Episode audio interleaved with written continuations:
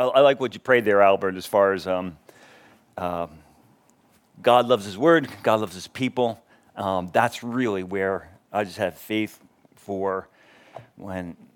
Uh, was it five o'clock? I got a message from Albert. it's like, hey, Robin. And Robin is preaching out at TLC today. And, uh, and uh, so it's like, okay. Steve, got a message in your back pocket? No. God, do you have a message in your back pocket? Yes. Uh, God is a speaking God. So, really, it was with faith in that, just saying, okay, God, you continue. And I, I believe that's exactly what happened. And uh, so, um, Lord, come and bless your word. And this will tie in for those who were here the last time I was here. Um, let me hit a timer. Okay, 1104. Good.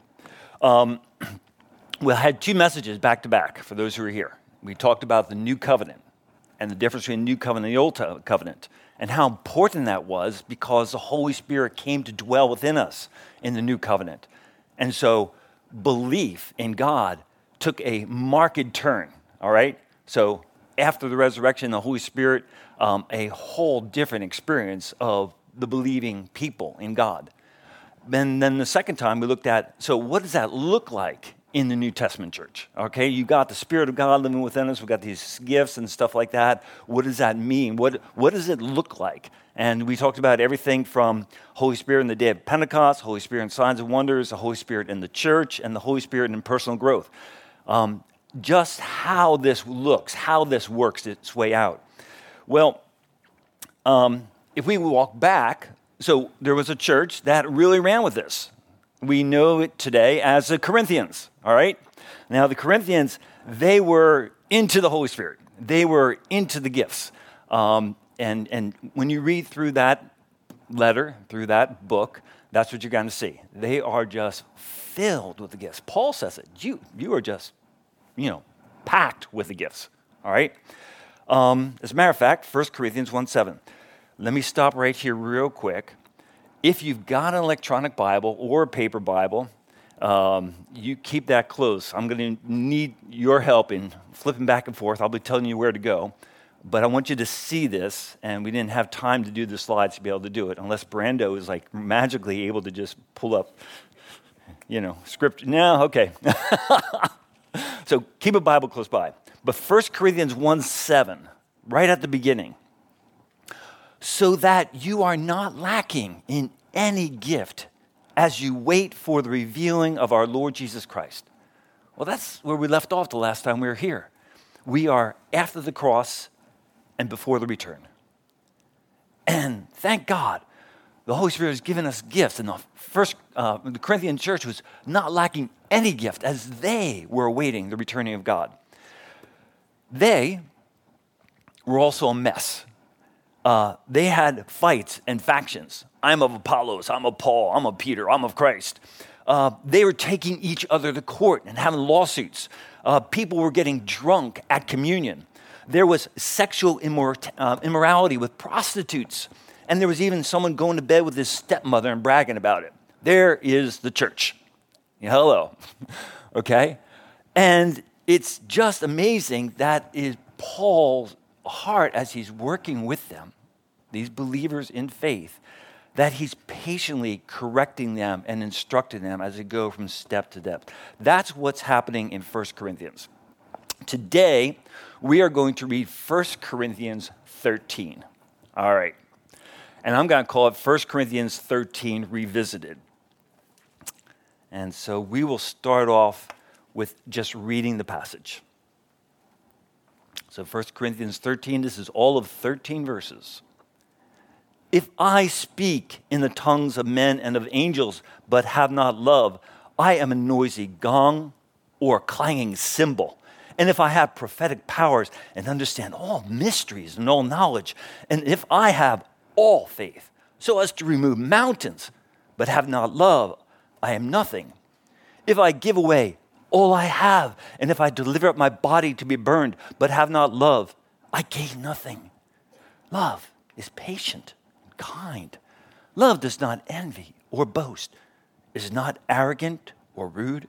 It does not insist on its own way. It's not irritable or resentful. It does not rejoice at wrongdoing, but rejoices with the truth. Love bears all things, believes all things, hopes all things, endures all things. Love never ends. As for prophecies, they will pass away. As for tongues, they will cease. As for knowledge, it will pass away. For we know in part, and we prophesy in part. But when the perfect comes, the partial will pass away. When I was a child, I spoke like a child. I thought like a child. I reasoned like a child. When I became a man, I gave up childish ways. For now we see in a mirror dimly, but then face to face. Now I know in part, then I shall know fully, even as I have been fully known. So now faith, hope, and love abide, these three. But the greatest of these is love. Now, what we know as 1 Corinthians 13 is these 13 verses. They make a very effective, poetic, and memorable section of Scripture. So much so that this is probably the most preached Scripture in all the Bible. Well, if you walk into a Christian bookstore, at least that's what it's going to look like, right? All right. What, what phrase of what we just read there would not in some way be able to appear on a coffee mug or on a placard or something like that? I mean, just it's it is powerful. It's just like there, right in your face. Um, it's been used at weddings, funerals, counseling sessions. Um, it's inscribed on t shirts and bookmarks and every genre and style of art. You can find those words. Everything from the cultivated to the kitsch. Um, it's just, it's, it's there. It's been used to address broken relationships, family dynamics, romance. It has been the subject of poets, philosophers, and moralists. But right or wrong, that's not how Paul used it. How did Paul use it? That's our question as we come into this morning. All right, so this is where we're going to need our Bibles. So I'm going to need a little calling out and a little bit of help and a little bit of raising hands. So look at the passage again. Chapter 13. Love is. All right. Where's the flow of the conversation? What is Paul talking about as he enters chapter 13? Give me a hand. What subject is he talking about? I couldn't hear. Love. He's, he's talking about 11 13. He's addressing 11 13, but he's jumping into the middle of something that he's talking about before. What's, what's happening in 12? Gifts. The gifts functioning. Let's look at uh, 1 Corinthians 12 1. What does he say there? Someone read out 12 1 real loud? Good. Uh, Luke.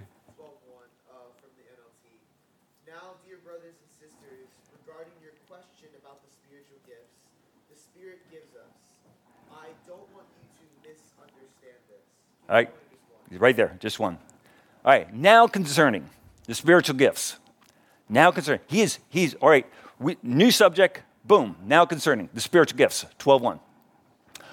He has started talking about spiritual gifts. Where does he finish his argument? What chapter and verse? If you were to skim through and you could lose some, use your headings even, they'll help you out. Scan through 12, 13, 14.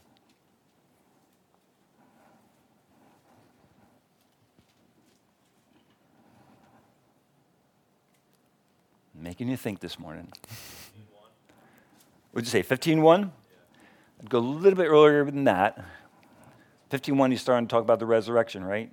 Oh, he's talking about the gospel. So where, where do you think? 1426. Maybe so far as 1440, you know. As a matter of fact, if we read 1440, someone read that out for me, 1440? Okay but let everything be done decidedly in order.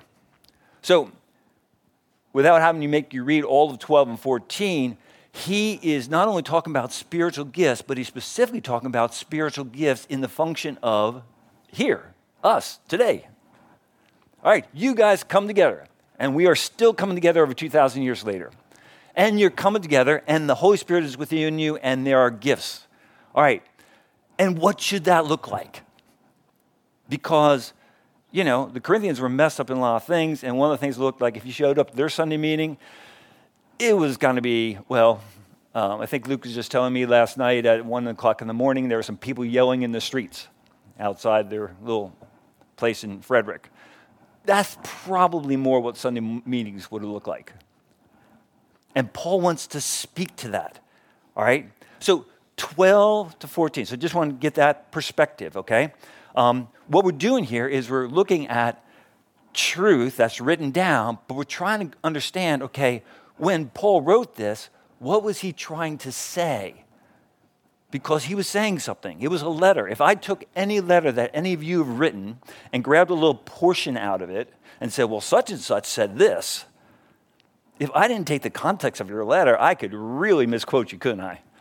And that's done a lot today. You know, we can grab what someone says and get it out of context, out of the time and the place, and it's just, I didn't say that. And so we do the same thing with Paul. 1 Corinthians 13. Paul's like, I didn't say that. what did he say? He's talking about the gifts. All right. So, someone read out before 1 Corinthians 12 1 now concerning. Anybody have a, electric, uh, electronic Bible where they could do a search? So can anybody just punch in now concerning into that search bar? And let me know, is there any other place in 1 Corinthians that that phrase now concerning shows up?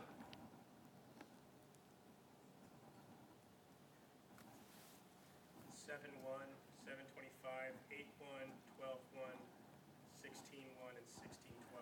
Bingo. All right. 7 1, the matters about which you wrote. 725, the betrothed. 8 1, food offered to idols.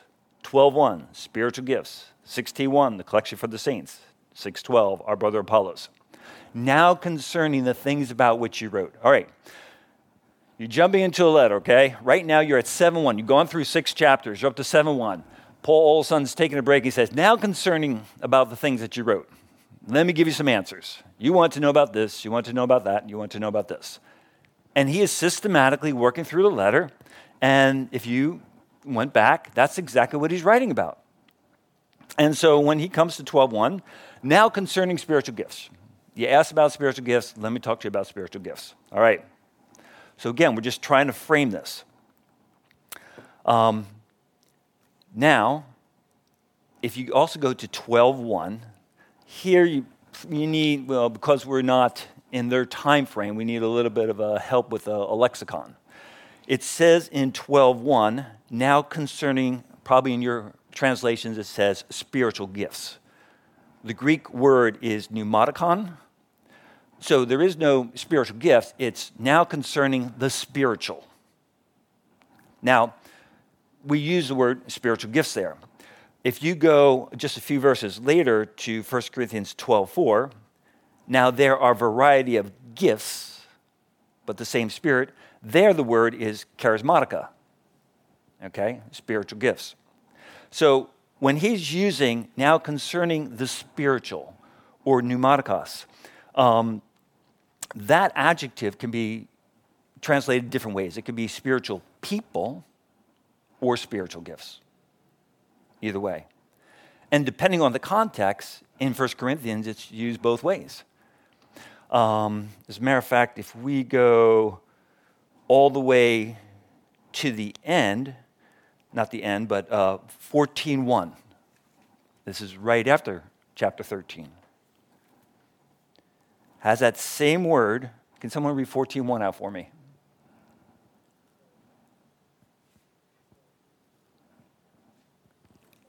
14.1? Yes. Good. Pursue love and earnestly desire the spiritual gifts. There again, he's using pneumatica, okay?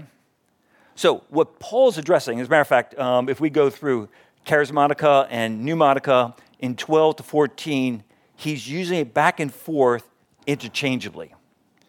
So, the point here is in this context, he's clearly talking about spiritual gifts, but he's talking about it in reference to spiritual persons. So he's addressing gifts, but he's got this context of spiritual persons. Otherwise, he wouldn't have changed from pneumatica in verse 1 to charismatica in verse 4. All right? So you just got to get that little bit of a hint there. Of course, they're reading the Greek and they're seeing the difference, and you know, we're throwing the two words together, so we got to look a little bit more there. All right. So his last, one of the last phrases in that 12 to 14 section is 1437. I'll let you look down at that one, I can read this one out. I actually have it written down. He's closing out his thoughts about this whole topic, and he says, If anyone thinks that he is a prophet or spiritual, pneumatikon, he should acknowledge that the things I am writing to you are a command of the Lord. So if you are spiritual, okay, he's going to close off that section. So this leads to a question as we're you know, looking at this letter. Because again, we're jumping right into 1 Corinthians 13. Today, we're not starting at 1 Corinthians 1. When they read that letter to the church, they read the letter. All right, they started 1, they didn't stop until 16, just walked on through. Has he used this word spiritual persons anywhere else in the letter? And I'll help you out here. Go all the way to 1 Corinthians 2:13, right at the beginning.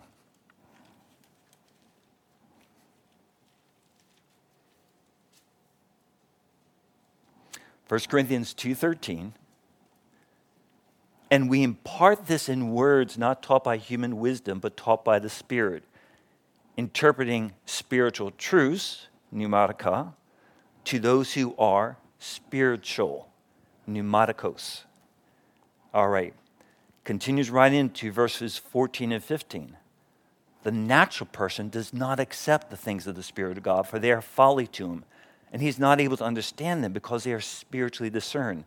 The spiritual person, pneumatikos, judges all things, but he himself is to be judged by no one. And then 3 1. But I, brothers, cannot address you as spiritual people, pneumatikos but as people of the flesh, as infants in Christ. All right. Now, let's start pulling some of this together. For those who've been a while since you read 1 Corinthians, the opening argument that he first addresses, he says, Hey, man, you guys are great in gifts, love the work of God that he's doing among you. Um, and oh, by the way, Chloe's people tell me, dot, dot, dot. So who are Chloe's people, you know? Um, and actually, by the end of the letter, you're like, oh my gosh, poor Chloe. You know, it's like, Chloe's people told me about this and this and this and this. And so he goes right in and says, you know, that one man says, I'm of Apollos. Another says, I'm of Paul. I'm, I'm of Christ. I'm of Peter. What then? Has Christ been divided? He will then spend six chapters of this whole letter on what issue? disunity. He is coming at it from a number of different angles and saying, You guys, you are so proud of your spirituality. You are so proud of your exercise and spiritual gifts. And yet, you are carnal. This is why you are carnal. And he's lovingly bringing them step to step. But it is just fascinating that his first primary concern, passion for this church is unity. Is the people being one. And he's trying to help them see and connect the dots that it's their arrogance that has led to this disunity. You are seeing this carnally. It is not of this and of that. Has Christ been divided? you know, I'm glad that I didn't baptize any of you. Well, I may have baptized this guy and that guy, but, you know, it's not the point. I, you, you can't grab my name. Has Christ been divided? So, and he does a great job. And for sake of time, I'm not going back to all 1 Corinthians 1 to 6. But just the volume of time and effort they spend, just go that, okay? Now, Let's go back to 1 Corinthians 13. When I read this section, and it really is beautiful. I, I mean, I, I was going to do a challenge say, grab me one verse in 1 Corinthians 13 that you could not put on a placard. I don't think there is one. They are some of the most, you know, short, beautiful, um, figurative, imaginative, mind growing things. Uh, and, and that's obvious because culture has grabbed onto this. Um, how many weddings have you gone to where people are not even believers? And this passage is in their marriage vows. Um, in counseling, my wife had done, done counseling for decades. We use 1 Corinthians 13. You know, it's interesting. We, we usually use it for the other person, you know, and we use it as a self examination tool. Well, were you patient? Were you kind? Were you envying? Were you holding a grudge? Yeah, this is what love is. Paul defines it right here. And it's a great self counseling exercise to just check through. When I was just dealing with my kid right then, was I, was I, did I believe all things? Did I hope all things? Did I bear all things? And nobody, by the way, gets through that exercise feeling great, okay? Just, just. But we also use it, um, it's such a powerful section, we use it in almost everything we preach about. Marriage. Listen, the covenant of marriage, husband and wife. What's important here? Love. Bear all things, believe all things, hope all things. Let's shift over to social concerns. The poor in the street, the guy who's homeless. I don't care about your religious institutions. What's important? Love. The other person, love.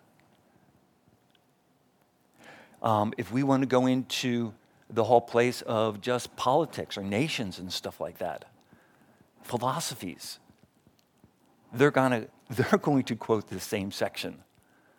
Love is, love is. And it's fascinating that it's so powerful that everybody wants to grab onto these words to make their argument. And so here's my question How did God use them? Because God could have used them anywhere, okay? When he was talking about um, parents loving their children, that section of the Bible, he could have thrown in love. Love is this, this, this, this. You know? When he was talking about, you know, good rulership of elders or leaders in any con- congregation, he could have thrown in love. Love, this is preeminent. He didn't use it there. He didn't use it there. He used it here. So I'm like doing this little bit of like, okay, God, you got this real powerful nuclear bombs passage of words. I mean, this is this is God. I'm, I'm just saying it is beautiful. It's well done. It's like it's it's it's amazing. It's it's tight. It's poetic. It's memorable. It's, it's gorgeous. So why did you put it in the middle of a section about how gifts work in worship. Why would you use it there? I mean, let's, come on.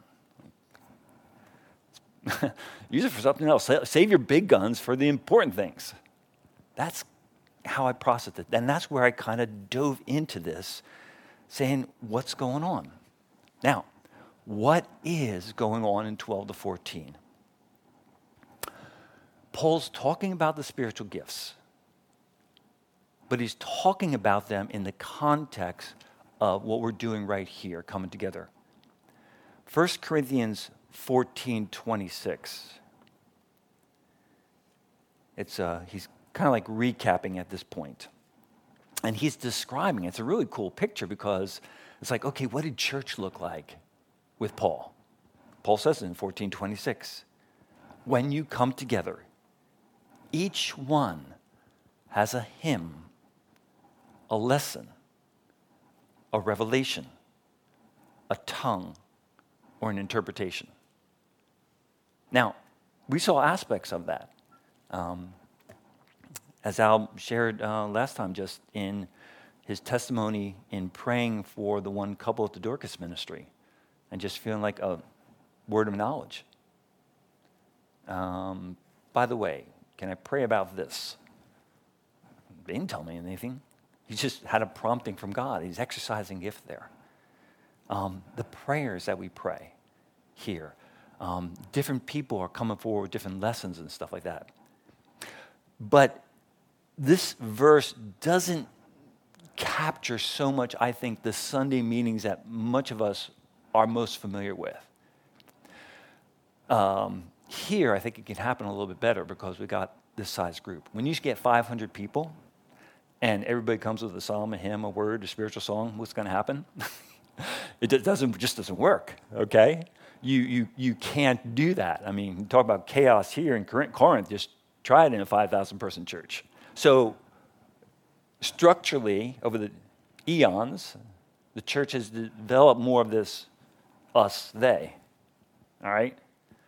A lot of different churches, a lot of different denominations. You know, there's much more of a we come to listen, and there's six or so people who are either bringing the message or the word or something like that. So, to help us out, I want you to think about prayer meetings or small groups. I think that is where I'm more familiar with this kind of verse. And Steve, not interrupt you, but you would know this. Just last Sunday, we did an extended time of worship. Right now, we're in a season where once a month, we're, we're doing a, a supposed to be a short message. Last week was a little too long, and then we spend an hour just waiting, singing on the Lord. And Thank you, Lord. We're doing that each month cool. to live out that. Uh, know that because God's arranging Good. This is a perfect, perfect. We just did it last Sunday. This is a perfect uh, instruction for us right now because, and we're small enough to do that, but we're, we're literally having. We had eight folks the last time we did it. You know, just come up and bring various words. And Thank you, Lord. Good stuff. Yeah. All right. So hopefully you're not going to now share, uh, identify with my next example. because here I just want to get frank. Um, I can remember in 1984 um, coming back from prayer at the Boyles and just saying to my wife Yvonne, saying, you know what, that was probably the best hour I spent all week. There's something about when I get praying, it just, it just, you know, you do a bunch of things during the week. You work in the house, you're doing your job at work, you're working with the kids, and they're all to different degrees profitable something to me that when I'm praying, I just feel like more good stuff is getting done in that time, um, no matter what. And so it's committed me to prayer. And so through the decades, I have been with numerous prayer groups in numerous situations. Now, having said that, um, my soul has probably been more challenged and I'm probably more carnal in prayer meetings than anywhere else. Why? All right, if you guys have been around prayer meetings long enough, uh, hopefully you just won't be just Steve thing, okay? You identify. The person who prays for 30 minutes straight and doesn't even breathe. You can't even jump in and say amen. Or, I mean, they're just, they're rolling from topic to topic and they're, they're, they're focused, their eyes are closed, they're loud, and they're, they're going on and on. And you're just like, how do, how do you even interrupt this? The person who is praying and just, and just and you're trying to listen because you're trying to hear where they're stopping so I can pray now. And, and, and, and, and they're going on and on. And it's like, okay, you know, the person who just really wants to demonstrate their gifts, you know, and they've got the staccato and stuff like that. And they're just like, you know, they just seem to be like behind a pulpit, but they're supposed to be praying. And then there's the slander prayers, you know? It's like, you know, I want to pray for this person who did this and this is it. Or it's the complaining prayers, you know, I, my, my life is like this. Or it's the political advertisement prayers, you know? Lord, we just, we just want to curse this candidate, Lord God, and then the judgment of God will be. or, or there is, I mean, there, everything's there, you know? I mean, you're just, you're in prayer meeting and everything, who, all the garbage that's in us is there because it's who we are. Welcome to the church. You know? And some of these prayer meetings going on, I'm thinking, man, if I brought an unbeliever in here, just what, what are we thinking? And when you're in there, you're really wanting to pray. You're wanting to be close to people. And, and here's the thing the question is, okay, how do you lead in a situation like that? So I've tried to say, you know, like, okay, stop the meeting. All right, uh, you, you shouldn't pray like that. Or, you know, this is done. You know what? almost always it doesn't work because what happens is prayer is squelched altogether. So you bring in a little bit of word of correction, and like nobody's praying, you know? So there's this real tension that's very real. It's the people of God, exactly who they are, exactly where they are, working in the gifts of God, and it's messy. Welcome to the church. And so, what does Paul say? Let me just open up my 1 Corinthians 13.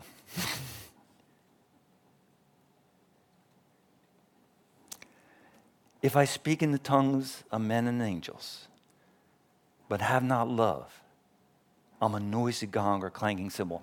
Do you recognize what Paul did when he just said that? All right, the number one gift that the, whole, that the Corinthians were into was tongues. Oh my gosh, you know? And so I can speak in tongues more and louder than all the rest of you. And, and like, so it was chaos. They're all there. They're just speaking in tongues and everybody's got the microphone and stuff like that. And it's just like, you're, you're noisy gong. You're a clanging cymbal. Now, Paul is very much into prophecy. So actually, just to clarify, I got to, he later says, I thank God that I speak in tongues more than you all. He wasn't dissing tongues. Okay? So he keeps going. You have to go through all three chapters to get this. And if I have prophetic powers, and recognize Paul is into prophecy. He starts off 14.1, earnestly desire the spiritual gifts, especially that you may prophesy. Why? Because prophetic words build one another up. His, his problem is not tongues. His problem is that in a corporate gathering, tongues is much more of a private gift. I am communicating with God.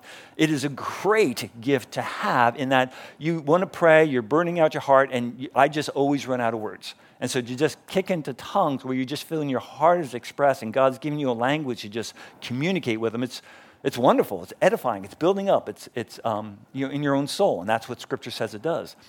But I can stand here now for five minutes and pray in tongues, and you ain't getting nothing, okay? You, come on, let me get to the snacks. But if I have prophetic word, that's for you. That's helping you. And that's what Paul's trying to direct our attention to. When you come together, use your gifts for the other person. And tongues, by the way, is great, but use it if you've got someone else with the gift of interpretation. So I pray in tongues, and now you've got someone who can say, hey, this is what this person just prayed. Now someone's edified. Great. So, but he'll say here, and if I have prophetic powers, now Paul's into prophecy and understand all mysteries and all knowledge. What far reaching statements. And if I have all faith so as to remove mountains, he's, he's, he's, he's with the uh, preachers who are saying, yeah, you can move a mountain with faith. He's not pulling back from that. But have not love. I have nothing. What am I after? I mean, that'd be pretty cool to pray and see that mountain move. I think that should be pretty awesome. You know, I, hey, God, and I'm there too, you know, but God, you know, I think, I think impressive God, make it happen. But have not love. I am nothing. And it's, I love how he goes on to, and if I give away all I have, and I deliver my body to be burned, all right, there's no greater sacrifice, but have not love. He is just laying it all out there. And then he'll go through what love does, what it looks like, and stuff like that. And then he concludes love never ends. Prophecies will cease, tongues cease, all this ceases. Why? These are gifts until Jesus returns. Someday he returns, we don't need them. We don't need faith then. We're in sight. I don't need the gift. I don't need the encouragement. I'm seeing him. You can't discourage me. I'm just, I'm, I'm, I'm with God, but now I need it. I need you speaking the word of the Lord to me. I need to see miracles. I need my faith built up. But there's a day when they mean nothing. However, at that time, love doesn't end. Love is still there. So he hasn't changed what he started at the beginning. He's saying the same message. Guys, I love your zeal for gifts. I love that you come together, gladly go in faith. Humble yourselves, come together, be unified. And so when I looked at this in this context, here was my conclusion. This passage, 13, 1 Corinthians 13, is applicable for a marriage, for counseling, for teaching about families and why we should care for the poor and the needy, and government solutions. But God has said it primarily for the church coming together. Why? Because if the church doesn't come together, everything else falls apart. If we can be split up and knocked apart, it's over. There's no praying, there's no unity, there's no oneness. It's done. That's how important our gathering is. And there's a lot of things that push us apart. My examples of prayer, just one of them. Sure if I had each person come up to the mic, what bothers me about getting together with people? come on. We bother each other. We're, because we're different. Our, our spouses bother us. We, we married them. We wanted them. We, we fought to get them, and they bother us because they're different. Love is patient, love is kind. This, I think, is the message that we need. We need God's help. We need to fight to be together. We need to fight for it. And it's hard. You guys have been through what I've been through.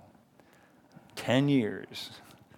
Covenant Life Church, 5,000, 3,000, 1,500, 750. And we're not talking like, hey, I got to know you last month.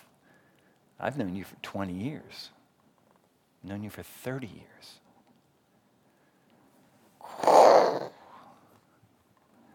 ah, there's not a person in our church who, in some degree, is not still in the process of healing.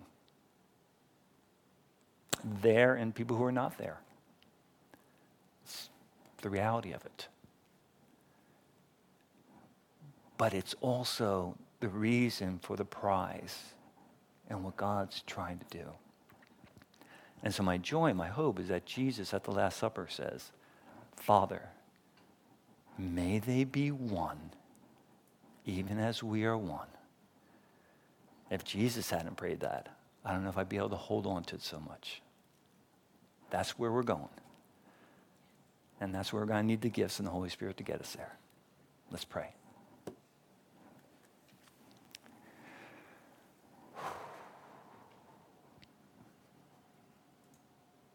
Lord, I thank you that this isn't a just doctrinal or practice lesson you gave us. This is who you are. This is the Trinity. Three in one, undivided, different roles, different persons, one God. This unity, this togetherness, despite differences. I don't know how to put that into words of Trinity, but God, you are one. You are one. May they be one, even as we are one. Lord, help us do whatever small steps today and this week, whatever small pieces of the body, whatever small relationships that we can work and take steps towards that, Lord, for your glory and our good. Amen.